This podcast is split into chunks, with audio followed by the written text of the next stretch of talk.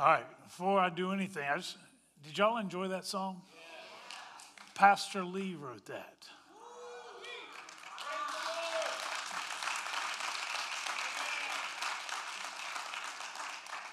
I will say, uh, first of all, welcome. Thank you for being here as a part of our service today and choosing to worship with us.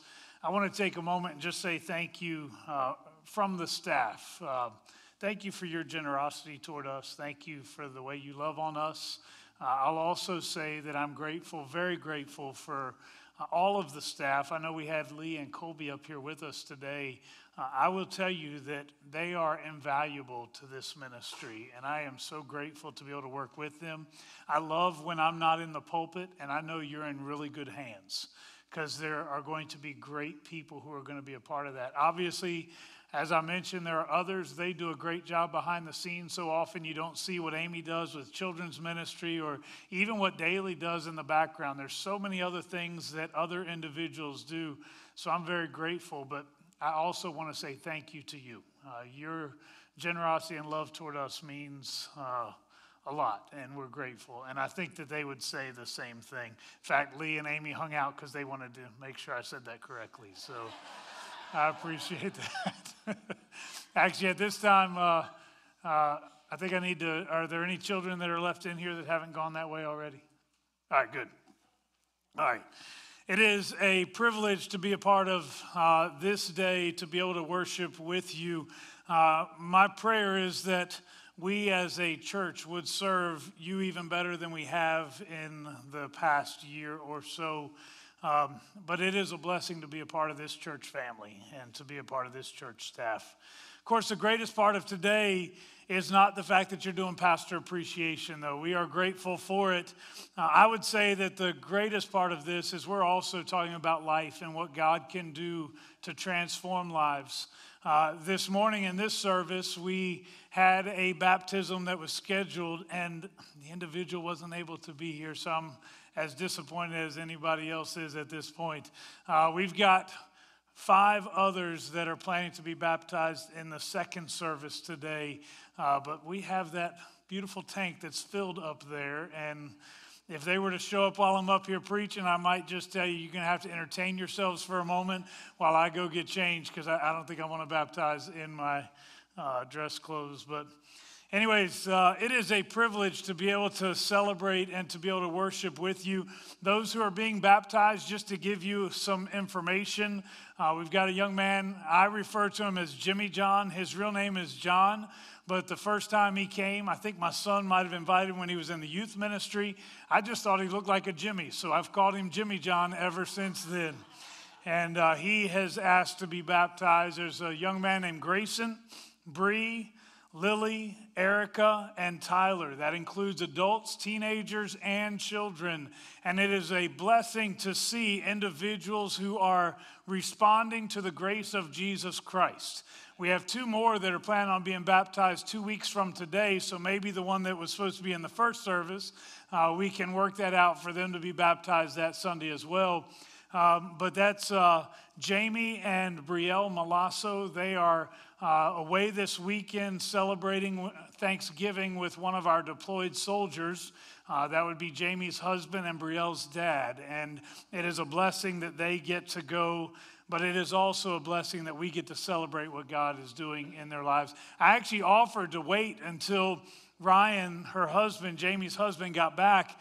And her, I love Jamie's response. I made this decision. I want to be baptized now. Uh, she's very eager to, to be baptized because she knows that God has done something great in her lives. I want you to know today that each of those individuals has a story to tell. If you'll remember last week, I challenged each of you to share your story with someone. And my hope and my prayer is that you have had the opportunity to do that. In baptism, these individuals are declaring that they have made a decision to follow Jesus Christ and that it is their intent to faithfully serve Him for the rest of their lives. Some of them have been taken out of addiction and brokenness. Some of them are blessed to be making this decision very early in their lives. And we pray that God will keep them from those things. But they all have a story to tell.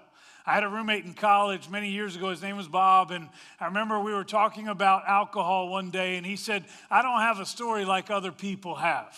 He said, I don't have some great transformation story. I never even drank alcohol. I said, Do you recognize that your story is just as beautiful, if not even more beautiful, than the one who was delivered from that? Because God kept you from it all along. And the reality is that each of us has a story to tell, and we ought to recognize that it is God who is making that story happen in us. The common thread between all of the individuals who will be baptized today is that Jesus Christ is now a recognizable part of their story. And I begin again where I ended last week. What about you? Do you have a story to tell? I can think of no better way to go into this Thanksgiving holiday than to look at the story that God is writing about you and me. Last week was the beginning of a two part sermon series leading into Thanksgiving, which is obviously going to be this week. And I'd like to take a few moments and follow up on that this morning. Our text today is a short passage that's found in Exodus chapter 15, verses 19 to 21. I think in your bulletin it might have even said uh, chapter 19, verses 1 through 21, and I decided not to give you the full 21 verses this morning. It's actually the second of two songs that are offered to the Lord in response to his deliverance. The first was led by Moses and the second by Miriam, and it's often referred to as Miriam's song. It is assumed by most theologians that Moses taught his song to the men, while Miriam would have taught her song to the women in this Jewish community.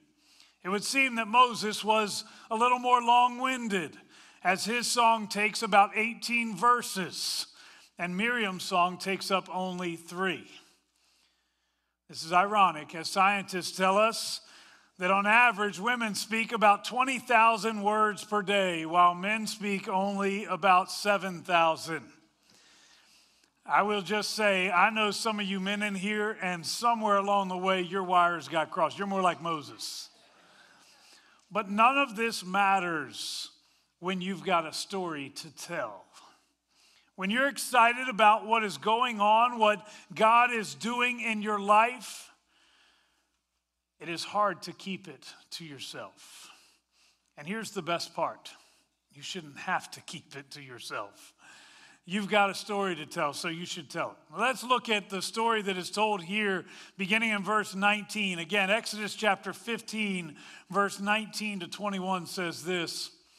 When Pharaoh's horses, chariots, and horsemen went into the sea, the Lord brought the water of the sea back over them. But the Israelites walked through the sea on dry ground. Then Miriam, the prophet, Aaron's sister, took a timbrel in her hand, and all the women followed her with timbrels and dancing. Miriam sang to them, Sing to the Lord, for he is highly exalted both horse and driver he has hurled into the sea. It's pretty brief, but there's a powerful story that is taking place here. In Exodus chapter 14, just prior to these songs being sung, the one by Moses and the one by Miriam, God has done a miraculous thing.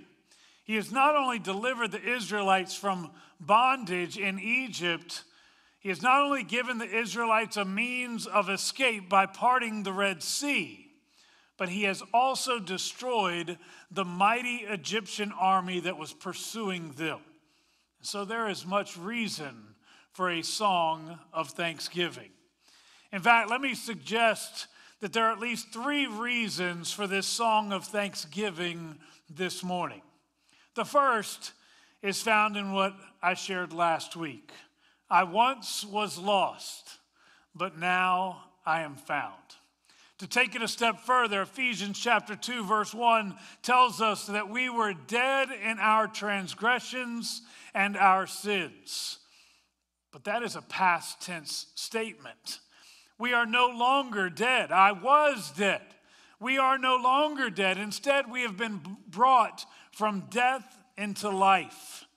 And just to make that even better, as we move from death into life, as we move from being lost to being found, we are also invited into the greatest relationship ever imagined.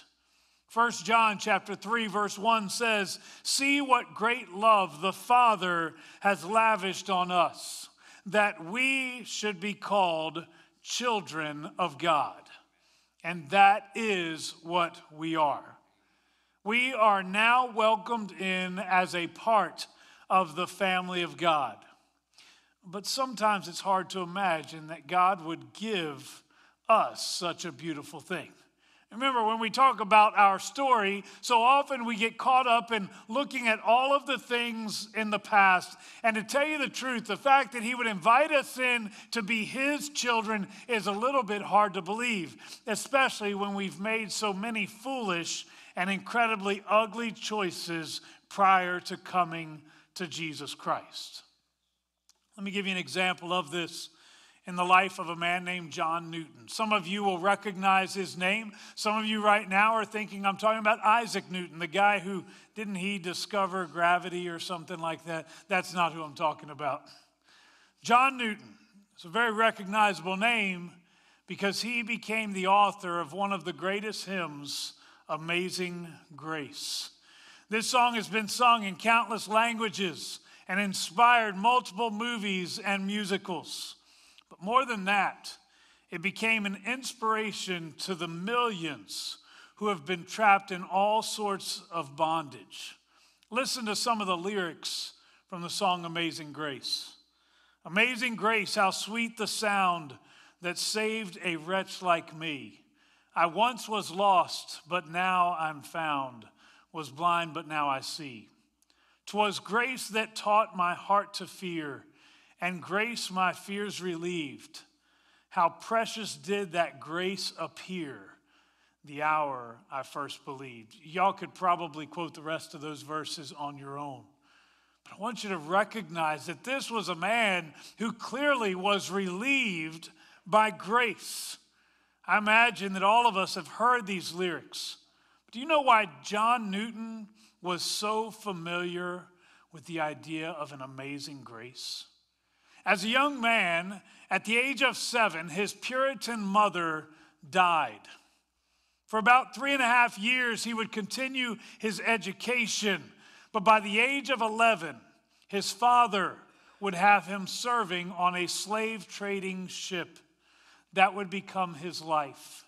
In the years ahead, he would eventually become separated from his father and then became intimately aware of the ugly side of the trade, slave trade business, as he himself would even be sold as a slave.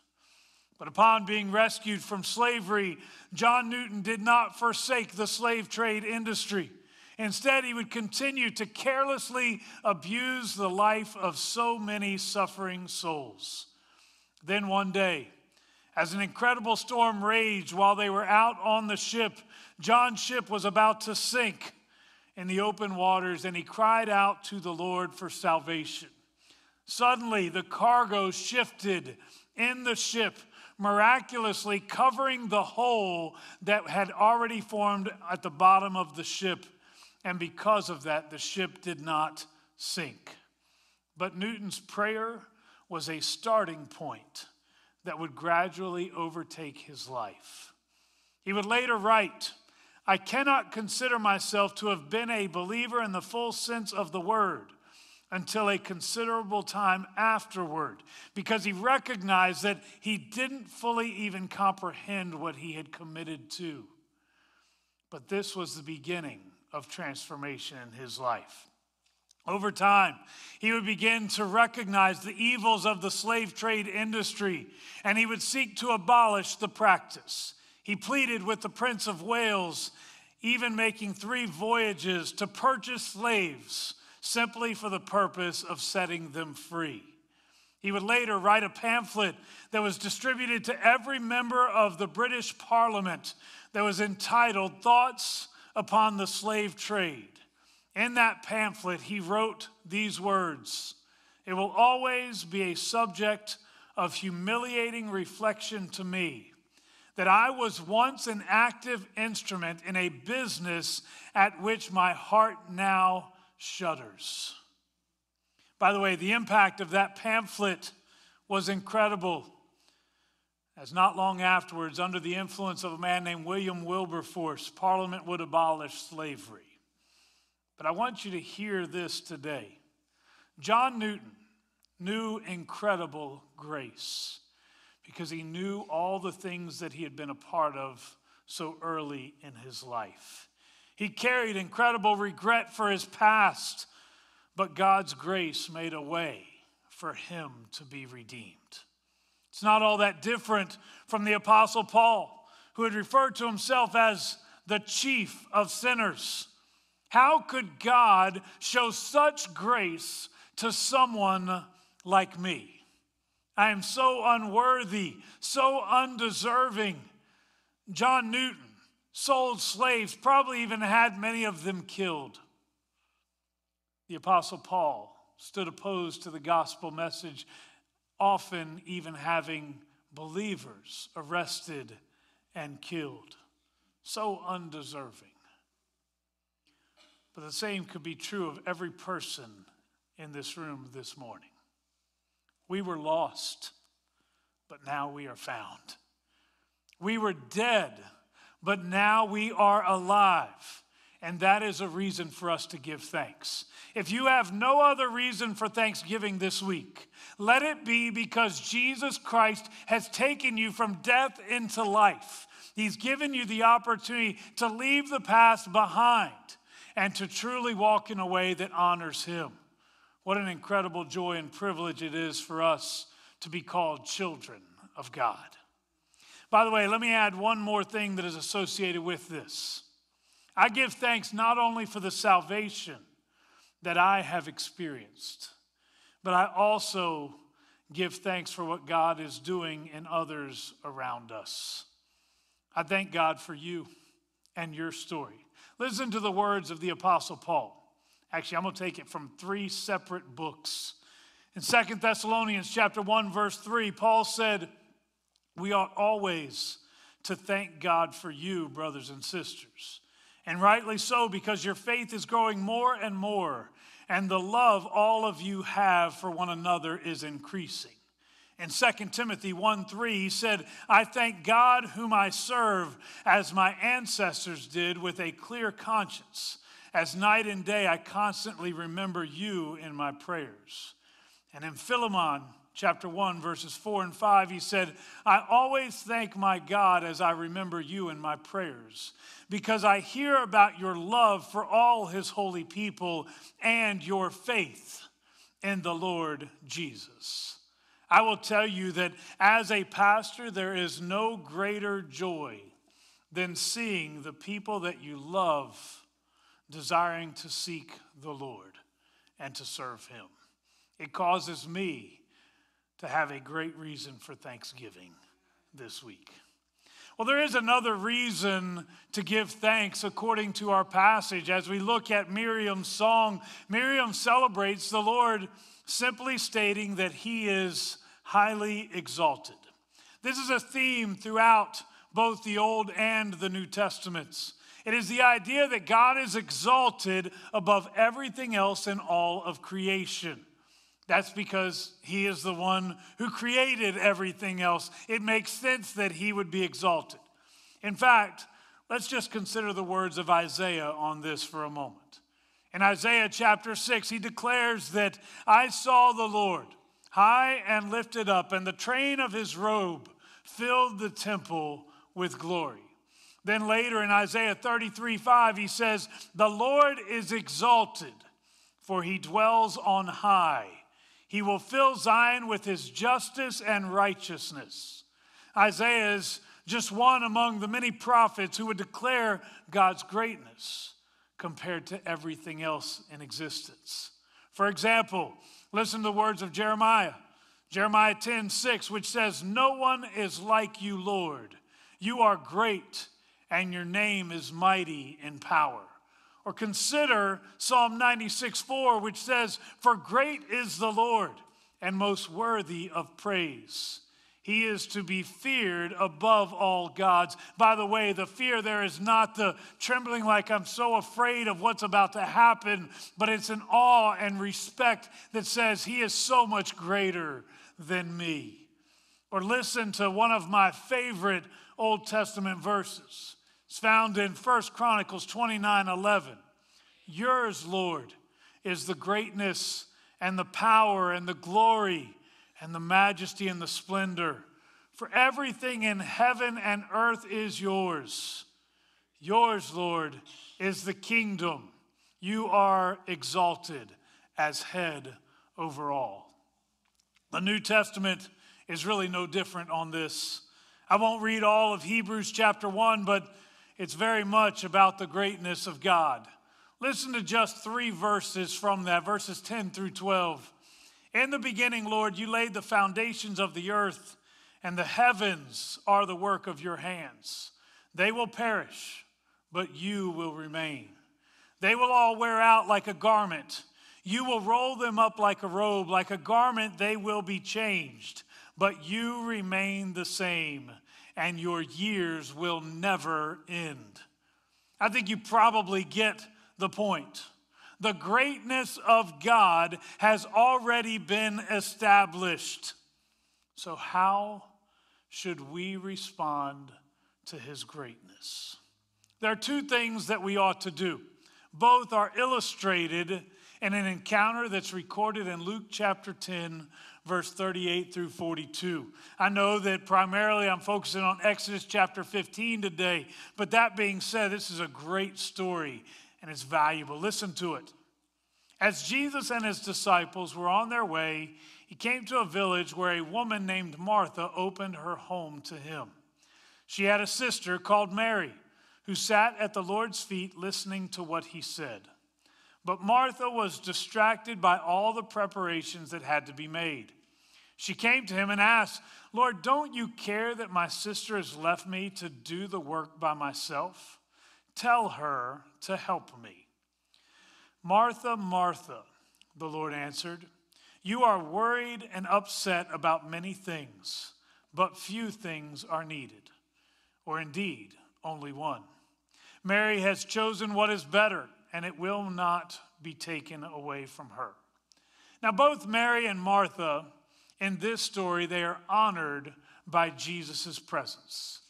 They recognize that his greatness is very clear, and they are responding accordingly. Martha is so impressed that she sets about to working to make sure that his experience is deserving of a king. She sets about to serve the King of Kings. And let me suggest that this is a great response to the goodness and the greatness of God. We ought to serve the Lord because of how great He is. Too many of us have been in awe of God to the point that we just want to sit and enjoy His presence and we never get around to serving. Well, that's a bit of a problem because God has much work left to be done for His people. But Mary takes a completely different approach. It's not that she's lazy although Martha probably felt like she was, at least in that moment. It's simply that Mary doesn't want to miss out on anything.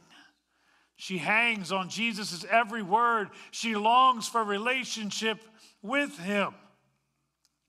Let me just say that both of these responses are actually good responses, but apparently one is better than the other. You see, there are many who will set out to honor the Lord with their service, and maybe that is you. It's a good thing that you choose to do that. But what would be even better would be for you to develop a relationship with Him.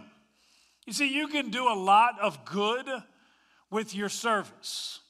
But if you do not develop a right relationship with Jesus Christ, then you are still missing out on the best part.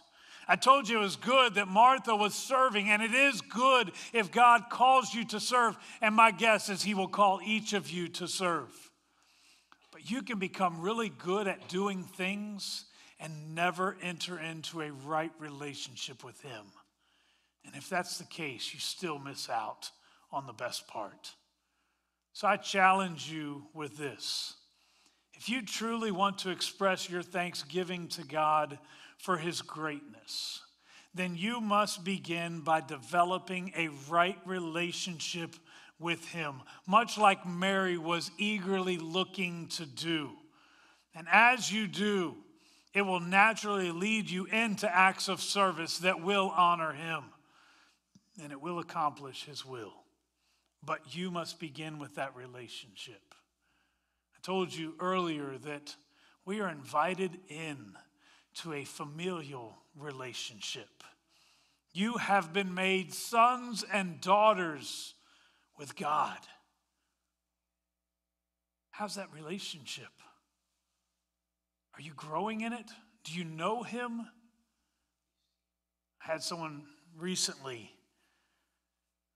I hate saying this when my son is in here. He's probably not even paying attention, anyways. It's okay. I had someone recently uh, they were talking with me and they said, I love the way your son connects everything to you. It was Debbie.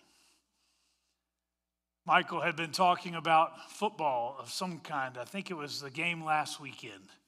And every statement that he was making in that conversation, me and my dad think, me and my dad think. I got to tell you, I want that kind of relationship with my Heavenly Father where I can declare, me and my dad think, because my mind is the same as his mind, my heart is the same as his heart. That's what God desires from us. I want to get back to Miriam's song for a moment. The final reason that she gives thanks to the Lord is because the Lord has already won the battle. In her case, God has just provided an incredible victory for the Israelites. They are free and they are pursued by an army that has now been destroyed. They've just witnessed an incredible miracle up close and personal. Look what the Lord has done. I wonder if there's anyone here who has experienced this. I'm not talking about the parting of the Red Sea. I'm not talking about the destruction of your enemies, although sometimes you may pray for that. I'm talking about the Lord showing up and doing what nobody else deemed possible. Perhaps even you wondered if it were possible. I want you to know that I have personally witnessed the power of God to heal the sick, to deliver from sin and addiction, to restore broken marriages, and to do what nobody else thought possible in the present, in this physical world, I have seen enough to know that God has already won enough battles on our behalf that we ought to give thanks for what He has done. I encourage you, just take a moment right now. Consider what God has done for you the miracles that have taken place. Look around the room this morning. Let me confirm to you I see miracles in this room. Things that never should have happened, things that you should not have even been alive today because of. But God has been faithful and He has done great and mighty things. Has He done anything specifically for you? You know that He has. So you ought to be living in thanksgiving and celebration of it. I was thinking this past week about how polished the church has become. I'm talking about the church as a whole, the body of Christ. We've become so refined that we leave little room for true celebration in our worship. We need to look good on Sundays. We need to appear civilized. We need to fit into the mold of everyone else around us. Maybe what we need is to become a little more like King David, who said that I'll become even more undignified than this. His worship of the Lord was not as reserved as others would have liked. But that's because he knew that God had done something great for him. Has God done something great for you? I do want to caution you just a moment with that. King David said, I will become even more undignified than this. He was worshiping blindly as if nothing else mattered around him. I do not encourage you to do what he did. He danced naked before the Lord. I don't want anyone taking their clothes off in here. But I do want us to be able to worship the Lord for who he is and for what he has done. To celebrate, knowing that he is not a dead God. He is not the God of 2,000 years ago, but he is the God of today. And he is still doing incredible, miraculous works. The greatest thing that God has done for you or me was accomplished 2,000 years ago on the cross for certain and in a borrowed tomb. Jesus laid down his life for you and I so that our sins might be forgiven. He paid the price for the wrong that we had done. Like an older brother trying to protect his sibling from punishment, Jesus took the punishment for our sins so that we would not have to. But then to make things even better, Jesus' story didn't end when Jesus died on that cross. Three days later, Jesus arose from the empty tomb, conquering death and giving us the promise that we too, through the grace of Jesus Christ, will one day overcome death too. You see, Jesus has already won the battle. Just as with Miriam, as she is declaring, He has won the battle, He has delivered us, Jesus has won the battle as well. Revelation 3:21, you've heard me share this. It is my favorite verse of scripture. To him who overcomes, I will give the right to sit with me on my throne, just as I overcame and sat with my Father on his throne. Those are Jesus' words, and he is declaring what awaits those who overcome. But I want you to notice what he said in there. It's not just that you, if you overcome, you will receive this reward. But he referenced what he did. Let me repeat it. To the one who overcomes, to him who overcomes, I will give the right to sit with me on my throne, just as I overcame. What did he overcome? Sin and death. Jesus has won the battle. Isn't it great to know that Jesus has already overcome? He has already won that battle.